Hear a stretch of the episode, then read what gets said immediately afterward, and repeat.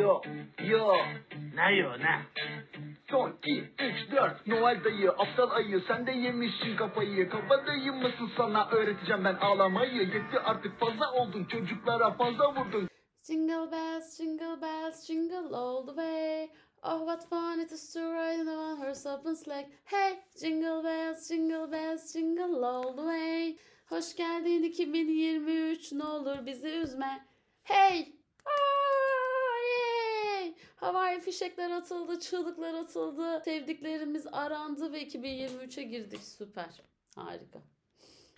Ne hedefler koydunuz bakalım kendinize? 2023 için hedefleriniz vardır mutlaka. Kimle konuşsam herkesin inanılmaz hedefleri var. İşte örnek veriyorum Buse 150 kitap okuyacağım. 82 film izleyeceğim. Bunun 40'ı için sinemaya gideceğim. Çünkü film kültürümü geliştirmeliyim. İşte yeni ülkeler gezeceğim. 3 ülke gezeceğim. Şu kadar şehire gideceğim. Buraya gideceğim. Kaş'a son bir kez gideceğim. Neden son bir kez de falan. Bu tarz ilginç hedefler duydum etrafımda. Çok takdir ettim. Gerçekten takdir ettim. Ya da şöyle hedefler falan da var. İşte İngilizcemi geliştireceğim, Almancamı geliştireceğim, yabancı damat bulacağım kendime, ülkeyi terk edeceğim. 2023 hedefim bu falan gibi hedefler de duydum. Bana da çok soruldu. 2023 ile ilgili hedeflerin neler? Sen neler yapacaksın falan dendiğinde böyle ben bir boşa düştüm 2022'nin sonlarına doğru. Hadi ya falan oldum. Ben hiç hedef falan koymamıştım.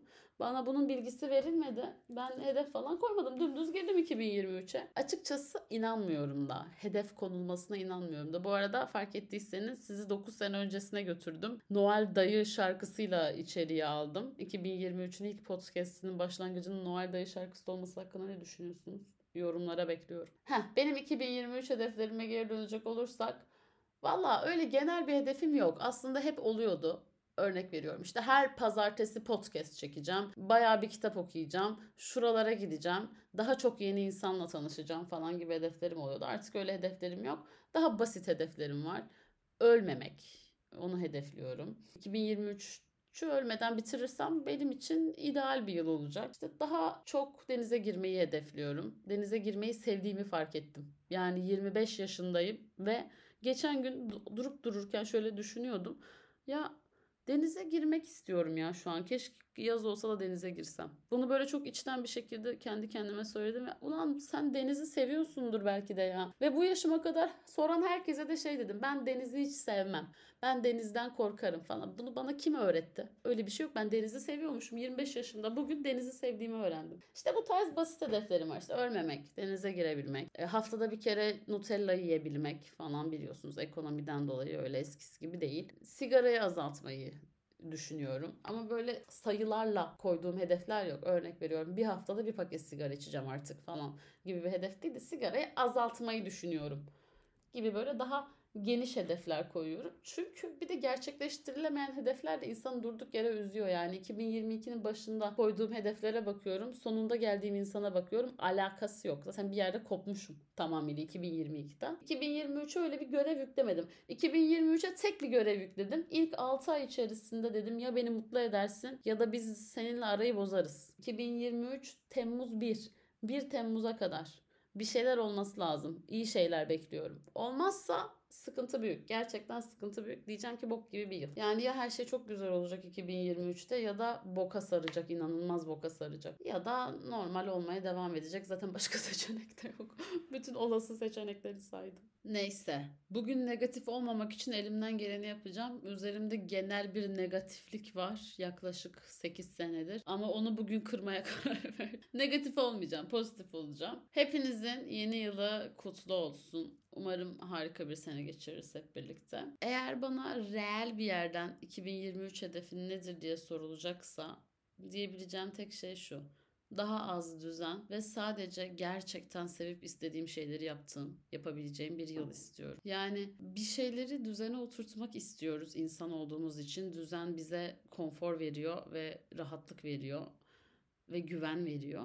Ancak yeter yeto. Bu yet, yeto. Her şeyi düzene oturtamazsın. Çünkü bende böyle son birkaç senedir nasıl bir düzene oturtma isteği var biliyor musunuz? Tüm hayatımı neredeyse böyle şey gibi yazmak istiyorum. Pazartesi. Sabah her sabah her pazartesi 8.30'da kalkılır. Önce el yüz yıkanır. Ondan sonra diş fırçalanır falan. Öyle bir düzen. Önce dişimi fırçalayıp sonra elimi yüzümü yıkarsam böyle heart attack geçirecekmişim gibi bir düzen hastalığı var bende bir süredir. Artık böyle bir düzen istemiyorum hayatımda ya. Yani tabii güvende hissettiğim şeylerin ve işte yaptığım işle ilgili vesaire bazı şeylerin düzende olması gerekiyor. Bir düzen içerisinde olması gerekiyor ama onun haricinde hayatımı böyle saldım böyle çayıra. Çayıra saldım. Yuvarlanabilir, düşebilir, çamura batabilir, bataklığa sürüklenebilir. Ee, sıkıntı yok. Daha az düzen ve e, işte sevdiğim şeyleri yapmak. Yani aman o kırılır diye ona o cümleyi o şekilde kurmayayım da böyle kurayım. Ya da o üzülmesin diye ben buna biraz daha katlanayım falan istemiyorum. Yani istemediğim bir şeyi istemiyorumdur. Bu kadar basit. Yani başka birini öldürmediğim sürece bence istemediğim bir şeyi ya da istediğim şeyi yapmakta bir sıkıntı yok. O yüzden artık istemediğim bir yere gitmeyeceğim. İstemediğim bir etkinliğe katıl, istemediğim arkadaşlarımla görüşmeyeceğim falan gibi böyle daha soyut hedeflerim var. Yeni yılla ilgili bir de gerçekten şunu fark ettim geçenlerde. Mesela 31 Aralık. Bence yılın en güzel günü son günü oluyor. Bitiyor ya onun bir rahatlığı var. Yarınlar olmayacakmışsın gibi içiyorsun. Yarınlar olmayacakmışsın. 31 Aralık sabahları benim için inanılmaz güzel oluyor. Kalkıyorum etkinliğe gideceksem örnek veriyorum bir arkadaşıma gideceğim ya da dışarıda bir yerde olacağız yeni yıla girerken. Full onu düşünüyorum, o da ona odaklanıyorum. Evimi bir ayrı temizliyorum. Böyle bir her şey ferah oluyor. O yılın bitiyor olmasının verdiği inanılmaz bir rahatlık var ki hiçbir şey ifade etmese bile. Mesela bu sene hiçbir şey ifade etmedi çünkü 31 Aralık Cumartesi 1, 1 Ocak'ta e, pazardı. Yani cumartesi pazara denk geldi yeni yıl. Arada kaynadı yani. Bir şey değişmedi aslında teknik olarak. Ama e, yine de böyle şey sanki çok bir şey değişecekmiş gibi böyle bir hazırlık ve eğlence oluyor ya onu seviyorum. 1 Ocak'ta aksi gibi yılın en kötü günlerinden bir tanesi oluyor. Çünkü böyle çünkü şu, şu şunun etkisi çok büyük. Mesela 31 Aralık ne kadar güzelse 1 Ocak o kadar kötü oluyor. Çünkü 31 Aralık'ta böyle şey oluyorsun. Aa bir şey olacak. Yani çok critical bir şey yaşanacak. Herhalde harika bir gün olacak ve bir yeni bir döneme geçiyoruz gibi böyle bir hazırlıklar, alkol komalarına girmeler, arkadaşlarla bir araya gelmeler, herkesi tek tek arayıp yeni yılını kutlamalar. Uyuyorsun, uyanıyorsun aynı bok. Ve bir şeyin değişmemiş olmasının hayal kırıklığını ilk orada yaşıyorsun ya. O hayal kırıklığı böyle üzerine bir çöküyor yani senin. Bir onu atlatamıyorsun. O yüzden de 1 Ocak'ta baya kötü oluyor. Sonra alışıyorsun zaten 3-5 Ocak gibi falan şey oluyorsun. Aman böyle gelmiş böyle gidecek oluyorsun yani. Benim işte 23 2023 böyle hiçbir şey değişmedi. Cumartesi pazardı işte ayıp olmasın diye cumartesi gecesi içtik biraz falan. Ama e, şöyle bir yanı oldu. Birincisi bir tane kitap bitirdim daha 1 Ocak gününde. Bir tane kitap bitirdim bir tane de film izledim. Ve şansıma mıdır nedir bilmiyorum. Bitirdiğim kitap zaten Küçük Karabalık aslında bir masal okudum. Samet Behrengi'nin. Küçük Karabalık bir ara Türkiye'de yasaklanmıştı. İran'da hala yasaklı kitaplar arasında falan bir çocuk masalı. Herkes bir kere okumuştur hayatında falan. Ben okumamıştım. Ve e, geçenlerde şeye gitmiştim. Neydi o kitap fuarının adı ya? Ha TÜYAP. Uluslararası Kitap Fuarı'na gitmiştim. TÜYAP'a gitmiştim. Orada almıştım Küçük Karabalığı. Bayağı ucuza geliyordu. Ve onu oturayım bir okuyayım dedim. Ve zaten bir masal olduğu için 50 sayfalık bir hikaye tekte okudum. Resimler mesimler de var.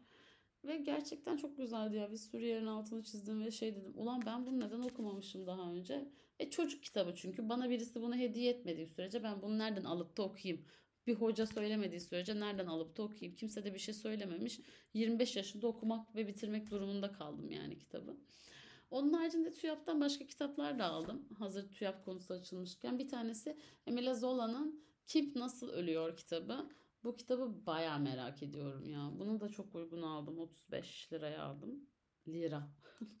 Kafa hala düşünün. 2012'deyim ben hala yani mental olarak. Bu kitapta şey paranın ve gücün egemen olduğu bir dünyada aslında ariks, ari, aristokrat, aristokrat, burjuva, esnaf, işçi ve köylü ailelerin ölüm döşeği, cenaze töreni ve yaz sahneleri birbirinden farklıdır. Yani ölmek bile statü istiyor. Ölmek bile statüsel bir şeydir. Kimse yani hani diyoruz ya herkes ölür. Herkes ölünce sıfırlanır Herkes ölünce çırılçıplak seni gömerler ya da yakarlar ya da artık inancın neyse ona uygun bir şey yaparlar yok olursun.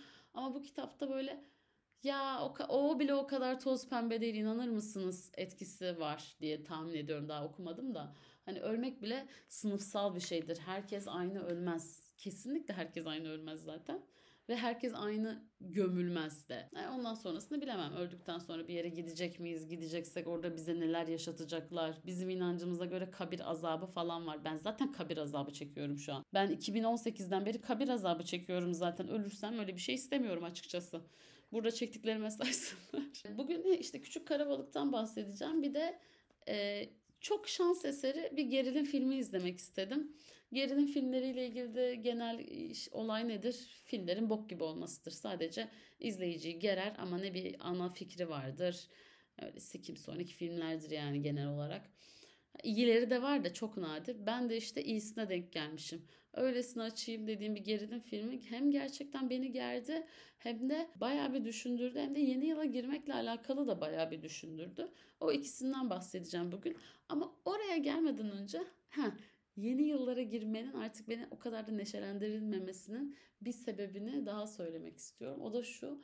Yani eskiden diyeceksiniz ki şimdi bu sen zaten gençsin ama öyle değil. Eskiden yeni yıla girmek iyi hissettiriyordu ve gençtim. Önümde böyle inanılmaz harika yıllar olduğunu falan düşünüyordum. Saftım. Bir şey olacağı yok ya bir şey olmuyordu. O zaman da bir şey olmuyordu ama bir şey olacakmış gibi hissediyorduk. Şimdi de bir şey olmuyor ama artık bir şey olacakmış gibi de o kadar hissedemiyorum yani. Sanki böyle kendimi 75 yaşındaymışım gibi hissediyorum. Böyle ölüme bir adım daha yaklaştım. 2023. Böyle düşünüyorum. Vay be 2010'a 2030'dan daha uzağım falan. Böyle hissiyatlara kapılıyorum. Ya da 2015'e üniversiteye girdiğim sene. 2015'e 2030'dan daha uzağım değil mi? Evet. Yo. Aynen öyle. Bir sene falan daha uzağım. Yaşlanıyoruz ya. Zaman çok hızlı geçiyor. Her podcastinde söyleyip böyle insanlara heart attack geçirttirip onları biraz germek hoşuma gidiyor belki ama ben bunu sık düşündüğüm için söylemeden edemiyorum. Yani zaman çok hızlı geçiyor. 25, 26, 27. Gerçekten hele 20'den sonrası böyle su gibi akıp geçiyormuş. 20'ye kadar bir türlü gelemiyorsun. Yani 0-20 arası 20 yıl değil de böyle nereden baksan bir 65 yıl falan sürüyor. 20-40 arası herhalde bir buçuk sene falan sürüyor. Zaman geçiyor. Yani gerçi ölmekten de bu kadar korkmamalı. Çok da yaşıyormuşuz gibi hissetmiyorum zaten ama yine de yok olmak başka bir şey deyip hikayeme devam ediyorum. Küçük karabalıktan bahsetmek istiyorum. Küçük karabalığı böyle akşam yemeği yaparken öyle kenarda bir hızlı hızlı okuyayım dedim ve hızlıca okuduğum bir kitaptı. Çok beğendim. Sonra biraz tabii ki araştırdım. Ulan bu kitap bir ara yasaklıydı. Neden yasaklanmıştı falan diye bir araştırdım. Ve 12 Eylül darbesinden sonra Türkiye'de bir süre yasaklandığını öğrendim. Zaten İran'da dediğim gibi hala yasaklı kitaplar arasındaymış. Ee, muhtemelen Küçük Karabalığın o fikirleri yani özgürlük, başkaldırı, keşfetmek, merak etmek, Küçük Karabalığın böyle anlattığı o hikaye aslında belki bazı insanlar için tehdit gibi gelebilir. Hikayede de diğer balıklar için tehdit gibi geliyor mesela. O yüzden de küçük karabalık çocuklara okunmamalı. Siz bizim çocuklarımızı anarşist mi yapacaksınız? Sosyalist mi yapacaksınız falan diye yasaklanmış olabilir muhtemelen. Ama güzel bir kitaptı. Ha Küçük Karabalık'la ilgili şunu söyleyeceğim şimdi hikayenin detayına girerken. Yani bu nasıl bir masal? O da düşündürüyor. Bu kitabı ben 25 yaşında okuyunca beni bile rahatsız eden bazı yerleri vardı. Küçük çocukları daha da rahatsız etmez mi? Edebilir ama aman küçük çocuklar da biraz rahatsız olsunlar canım. Yani her şey toz pembe değil ki biraz travma yaşamaları lazım. Küçük çocukların bu masalı okuyup küçük travmalar yaşamasını doğru buluyorum açıkçası. Küçük Karabalık hikayesinden biraz bahsedeyim. Eğer bu masalı daha önce hiç dinlemediyseniz benim gibi gerçekten böyle kara cahilseniz ve 25-30 yaşına gelip de şu an yeni duyuyorsanız aslında çok popüler bir roman. Samet Behrengi'nin çok popüler bir roman dedim ya. Çok popüler bir masalı, çocuk masalı ve e, kime sorsam daha sonrasında herkes Aa, ben duymuştum bana onu okutmuşlardı bana bunu birisi okumuştu bu masalı babam bana gece yatarken okuyordu falan diye diye bir yerden mutlaka aşina olduğu bir hikaye ama hiç bilmeyenleriniz için söyleyeyim bir tane küçük kara balığımız var. Hikaye aslında onunla başlıyor masal onunla başlıyor. Bu küçük kara balık evinden gitmek istiyor yani şöyle gitmek istiyor ben diyor gezeceğim bir derede yaşıyor annesiyle birlikte bir kayalık gibi bir şeyin arkasında ve geceleri ayı göremiyor. Ayı göremediği için de ben ayı görebileceğim, ay ışığını görebileceğim yerlere gitmek istiyorum. Bu derenin bir sonu varsa ben o de- dereye gitmek istiyorum diyor. Annesiyle böyle tartışıyorlar falan. Annesiyle şöyle bir diyalog geçiyor aralarında. Kimse beni yoldan çıkarmadı diye cevap vermiş. Benim aklım var. Kendim anlıyorum. Gözüm var görüyorum. Komşu küçük karabalığın annesine komşu o kıvrım kıvrım salyangozu hatırlıyor musun diye sormuş.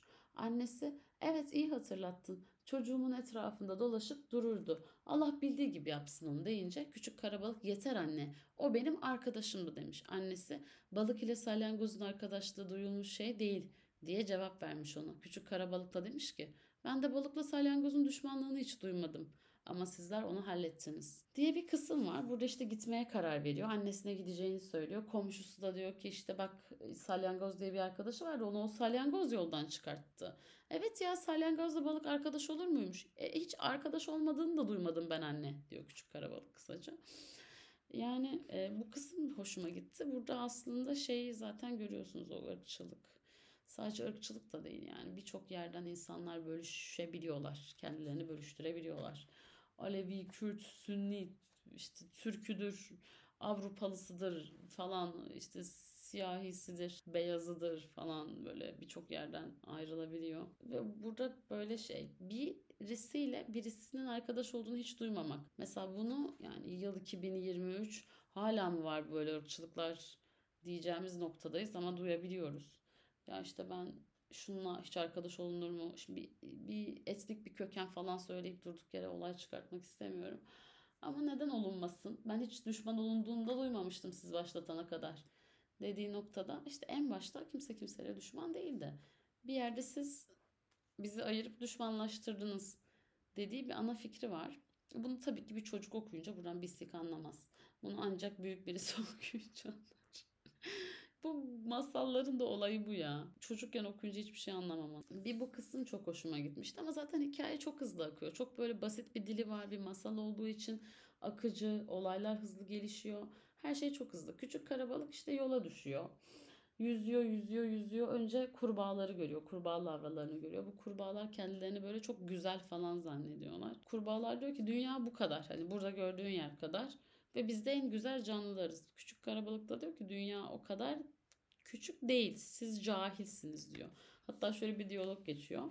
Küçük karabalık eğer cahil olmasaydınız bu dünyada pek çok farklı türde yaratık olduğunu ve hepsinin de kendi türlerini pek güzel bulduğunu bilirdiniz. Baksanıza sizin adınız bile kendinize ait değil deyip böyle kurbağacıklarla kavga falan ediyor. Küçük karabalık bütün hikaye boyunca çok agresif ve işte bu yüzden belki çocuk masalı olması konusunda biraz kararsız kaldım. Yani böyle cahilsiniz sadece cahil de değil farklı kelimeler de kullanıyor. Siz karaktersizsiniz, siz salaksınız, aptalsınız gibi böyle ithamları var.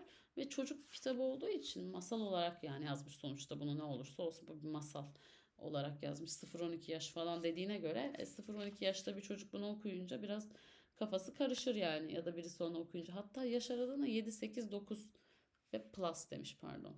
Ama 7-8-9 yaş aralığına uygun bir kitaptır. Ben o kadar da düşünmüyorum Samet Behrengi. Belki o da o kadar da düşünmüyordu da yani vermek istediği şey bir masal aracılığıyla vermek istemiş olabilir. Ama yetişkinler için bir masal daha çok bana öyle hissettirdi. Sonra küçük karabalık yüzüyor, yüzüyor, yüzüyor. Bir işte yengeçle karşılaşıyor bir akreple karşılaşıyor, bir kertenkeleyle karşılaşıyor, insanları görüyor, testere balığıyla, pelikanla karşılaşıyor. Böyle maceralar yaşıyor ama bunların hepsini çok kısa 50 sayfa içerisinde hızlı hızlı yaşadığı için çok rahat böyle çat çat çat diye okuyabiliyorsunuz. Bir yerde gidiyor gidiyor minicik balıklarla karşılaşıyor tekrar. Ve onlarla şöyle bir diyaloğu oluyor. Küçük karabalık evet yabancıyım dedi. Uzak yoldan geliyorum. Minicik balıklar sordular. Nereye gitmek istiyorsun? Küçük karabalık dedi ki akan bu derenin sonunu bulmak istiyorum. Minicik balıklar sormuşlar. Hangi dere? Küçük karabalık içinde şu an yüzdüğümüz dere diye cevap vermiş. Minicik balıklar da demişler ki biz buna ırmak diyoruz. Burada şey aslında e, işte dere, ırmak sonra kendini denizde buluyor ama hangi noktada denize geçtiğini, hangi noktada dereden ırmağa, hangi noktada ırmaktan denize geçtiğini o da bilmiyor. Çünkü ha, şey diye bir paradoks vardır ya kaç tane kum tanesini yan yana koyarsan bir çöl elde edersin. Bunun bir sayısı yok. Yani 100 bin mi? E o zaman 99.999 tepecik olmuyor mu? O bir tane kum tanesi mi onu artık tepecik yapıyor? E hayır. O zaman 9998 tane kum tanesi tepecik olmuyor mu? O bir tanesi mi tepecik yapıyor onu? Diye giden bir paradoks var. Onun gibi bir hikaye yani kaç tane su damlası yan yana gelince artık bir ırmak olur ya da kaç tane su damlası yan yana gelince artık bir deniz, okyanus olur. Bunların sınırlarını asla tam olarak çizemeyiz. Burada o paradoksa da bilerek ya da bilmeyerek değinmiş olması böyle hoşuma gitti. Yani farklı bir şey hissettirdi bana. Biraz da belki matematikçi yanıyla yaklaştığım için burasına dikkat ettim, kaçırmadım. Sonra hikaye devam ediyor. Orada Ayla konuşuyor bir gece yarısı. Küçük karabalık Dolunay'ın yanına gidiyor. Başlamış onunla söyleş söyleşmeye. Selam güzel ay. Selam küçük karabalık. Nereden böyle? Dünyayı dolaşıyorum dedi küçük karabalık. Dünya çok büyüktür dedi ay. Her yerini dolaşamazsın ki. Olsun gücüm yettiği yere kadar giderim. Aslında bu tarz hikayelerin neden tehlikeli bulunduğunu anlayabiliyorum. Çünkü insanda insanın içerisine böyle bir şey ekiyor. Gitme isteği, daha fazlasını arzu etme, daha fazlası için çabalama, eline verilenle yani vur ensesine al ekmeğini olmamak, daha fazlasını öğrenmek, dünyaya dair, yaşamaya dair, evrene dair belki daha fazlasını öğrenme isteği uyandırıyor. Ama bütün insanlar böyle olsaydı kimsenin kimseye hiçbir yararı olmazdı. Hiç kimse iş yapmazdı. Herkes bir yolculuğa çıkar kendi varoluşunu bulmaya çalışırdı ve bu da daha farklı insanların bir işine yaramazdı. Yani böyle sınıfsal bir şey yani yine ister istemez sınıfsal bir noktaya denk geliyor. Ve a küçücük çocukların aklına böyle şeyler kazımak doğru değil. Bu kitabı yasaklayalım falan demeleri.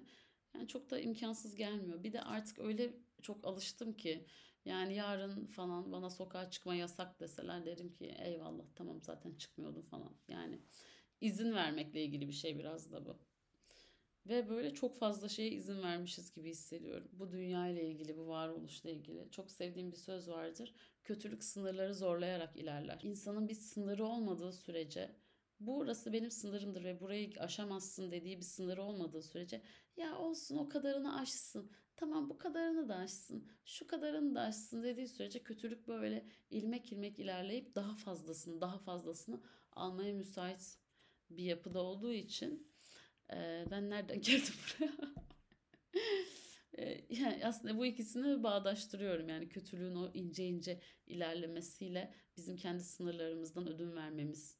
Biz de çok fazla sınırlarımızdan ödün verdiğimiz için artık daha fazlasını vermek o kadar da sorun olmuyor. O kadar da kötü hissettirmiyor. Ama aslında kötü bir şey. Buraya bağlayacaktım. Ha bir de tabii şöyle de bir şey var aslında yani kitap yasaklamak da çok saçma geliyor bana bir yerden. Küçük Karabalığın hikayesi güzeldi. E, tatlı da bitti. Yani bir soru işaretiyle bitti. Böyle aa acaba devamında ne oldu gibi bir soru işaretiyle bitti. Hoşuma da gitti. İyi düşünmek isteyen insanlar için belki mutlu sondur. Küçük karabalık bir yerlerde macerasına devam ediyordur. Kötü düşünmek isteyenler için de küçük karabalık belki de orada ölmüştür hiç bilemeyiz. Böyle tatlı bir yerde bırakılmış olması hoşuma gitti. Ama küçük karabalıkta rahatsız edici bulduğum ikinci şey ise şu. Hani böyle aptal, salak diye konuşması, cahiller falan diye konuşma stilinden de ziyade bir hançeri var ve o hançerle ilerliyor. Yani karşısına çıkan engelleri hançerle yararak geçiyor ve onu balıkçıl kuşu kesesine aldığında balıkçıl kuşundan kurtulma şansı var. Ama o kurtulmak istemiyor. İçeride kalıp balıkçıl kuşunu öldürmek istiyor. Ve o şekilde kurtulmak istiyor. Kaçabilecekken kaçmayı tercih etmeyip balıkçıl kuşunu öldürmek. Yani günün sonunda balıkçıl kuşu da kötü bir kuş olduğu için mi balıkları yiyor? Hayır doğanın düzeni bu. Ama küçük karabalık bu düzenin devam etmesini istemiyor. Yani balıkçıl kuşunu öldürmek istiyor. Belki o zaman düşünelim balıkçıl kuşunun da yavruları vardır belki annesini bekleyen ama o yine de onu öldürmek. O da bir yerde doğanın düzenine aslında karşı çıkıyor. Belki de düzenin kendisi düzene karşı çıkmaktan geçiyordur. Ha ne dersiniz? Yani her şey düzenin bir parçasıdır. Düzeni bozmaya çalışmak bile. Böyle bir hikaye. Bir de izlediğim iki tane film vardı. Bir tanesinden bahsedeceğim. Diğerinden ayrıca bahsederim. Korku filmi. Speak No Evil'dı. Filmi izlediğimde ilk başta hiç beğenmedim. Yani gerçekten hoşlanmadım. Ve sonrasında bütün gün boyunca içten içe filmi düşündüğümü fark ettim. Ve o zaman aslında filmin amacına ulaştığını da fark ettim. Yani kesinlikle geriyordu. Zaten başta da demiştim gerilim filmlerinden çok umutlu değilim. Genelde IMDb'de böyle 10 üzerinden 5.5 almış gerilim filmleri. Aa, evet başarılı film dediğimiz türlerden oluyor. Bunun puanı da yüksekti. Öyle bir denemek için izlediğimde işte dediğim gibi başta hiç beğenmedim filmi. Filmi izlerken bu arada beğenmediğinizi anlamıyorsunuz. Bittikten sonra ben beğenmedim oluyorsunuz. Ve üzerinden böyle bir gün falan geçip demlendiğinde de film içinizde demlendiğinde de diyorsunuz ki Aa, aslında güzelmiş yani en azından benim serüvenim böyleydi. Hikayeden çok kısa bahsedeyim. İki tane aile var. Bu ailelerden bir tanesi e, ev sahibi aile, diğeri de misafir aile gibi düşünebilirsiniz. İkisinin de e, bir tane çocukları var. Biri kız, bir, bir ailenin çocuğu kız, bir ailenin ikisi de erkek. Bu aileler bir tatilde böyle birkaç günlüğüne tanışıyorlar, kaynaşıyorlar, birlikte iyi vakit geçiriyorlar 2-3 gün boyunca. Ve ondan sonra ailelerden bir tanesi diğerini kendi kırsaldaki evine davet ediyor. Orada bir hafta sonu tatiline davet ediyor ve oradan sonra aslında zaten hikaye başlıyor. Oraya kadar bir gerilimlik hiçbir şey hissetmiyorsunuz. Normal bir aile dramı tarzı bir şey izliyorsunuz aslında. Ve sonrasında misafir olan aile ev sahibi ailenin evine gidip yerleştikten sonra gerilim başlıyor. Ancak bizim halihazırda karşılaşmaya alışık olduğumuz gerilim türleri değil. Yani psikolojik gerilimlerde özellikle ne bileyim bir hastalık, bir travma, bir şeyin çığırından çıkması vesaire gibi şeyler görülürken bu hikayede aslında görünen şey şu sınırları geçilmesine izin vermek. Sınırların geçilmesi için o kapıyı aralamayı görüyorsunuz. Böyle hikaye boyunca bunun gerilim için yapıldığını düşünmediğiniz bazı öğelerle karşılaşıyorsunuz. Örnek veriyorum. İşte misafir olarak gelen aileye bir buçuk kişilik yatak ayrılmış. Aslında bu bir sınır. Yani ben iki kişi, ben üç kişi geleceğim ve biz çiftiz iki kişilik yatak bekliyoruz doğal olarak davet edildiğimiz için ancak bize böyle bir yer ayırtılmış yer ayırmış. Yani burada bir sınır aslında bir sınır ihlali yapılıyor ve bunu görmezden geliyorlar. Sonra işte çocukları için bir yer yatağı tarzı gerçi yer yatağı da bizim kültürümüzde çok vardır yani. Ayıp anlamında demiyorum ama özellikle bir Avrupa kültüründe açısından belki bakınca aile başta rahatsız edici buluyor ama okey sınırımızı burada da aşabilirsin. Mesela misafir olarak gelen ailenin anne rolündeki kişisi vejeteryan ve ona sürekli et yemeği veriyorlar. Ve burada da bir sınır ihlali var aslında ama onu da görmezden geliyor derken bu ihlaller artık öyle noktaya geliyor ki yani izlerken şöyle oluyorsunuz. Bunu da mı görmezden geleceksiniz? Bunu da mı kabul edeceksiniz? Bu da mı okey sizin için? Diye diye en sonunda kendilerini bitiriyorlar yani. Ve bu noktada da aslında birkaç şeye bağlanıyor hikaye. Onlardan bir tanesi de şu. O sınırları aştıkça ya bu kadarı da bir şey değildir. Bu kadarı da çok önemli değildir. Bunu kötü niyetle yapmamıştır diye diye karşı tarafa izin verdikçe aslında tamamıyla kötülüğe izin vermiş oluyoruz. Çünkü aslında bu kadarı fazla demek insana şunu dedirtiyor. O zaman ne kadarı az? Biz ne kadarında anlaşabiliriz? Bu kadarı senin için çok kötüyse o zaman daha azında el sıkışabiliriz gibi bir noktaya getiriyor. O yüzden bu kadarı veya şu kadarı diye bir şey yok. İnsanın bir sınırı varsa bir sınırı vardır ve o sınırdan içeriye hiç kimseyi hiçbir şekilde almamalıdır hikayesini çok net ve çok güzel bir şekilde görüyorsunuz. Kötülük için kapıyı aralarsanız o daha derinine girecektir. Eğer dış kapıyı açarsanız sizin yatak odanıza girmek isteyecektir. Yavaş yavaş. Az önce bahsettiğim şeyler belki çok küçüktü. İşte bir buçuk kişilik yatak ayırmaları, vejeteryanken önüne et yemeği koymaları ama buradan başlayıp böyle öyle bir kırıyorlar ki ailenin e, direncini inanılmaz şeyler yaptırabiliyorlar onlara ve inanılmaz şeyler yapabiliyorlar aileye böyle hikaye ilerledikçe ve geriliyorsunuz. Daha sonrasında gerilmeye devam etmenizin nedeni birçok gerilim filminden farklı olarak kurbanı yerine kendinizi koyduğunuzda şunu düşünüyorsunuz. Ulan acaba benim de kanıma bu şekilde girebilirler miydi? Beni de bu şekilde step by step işleyebilirler miydi? Yoksa ben karakterli bir duruş sergileyip burası benim sınırım. Buradan öteye geçemezsiniz diyebilir miydim? Noktasını görüyorsunuz. Ve hikayenin en başına yani podcast'in en başına dönecek olursak orada zaten ne demiştim? 2029 2029 mu? Pardon. 2023 hedeflerimden bir tanesi şu. istemediğim bir şeyi yapmamak. Yani sınırlarımı çok daha net ve keskin koyabilmek. Tam bu kararı verdikten sonra böyle bir film izlemek de bana çok iyi geldi yani.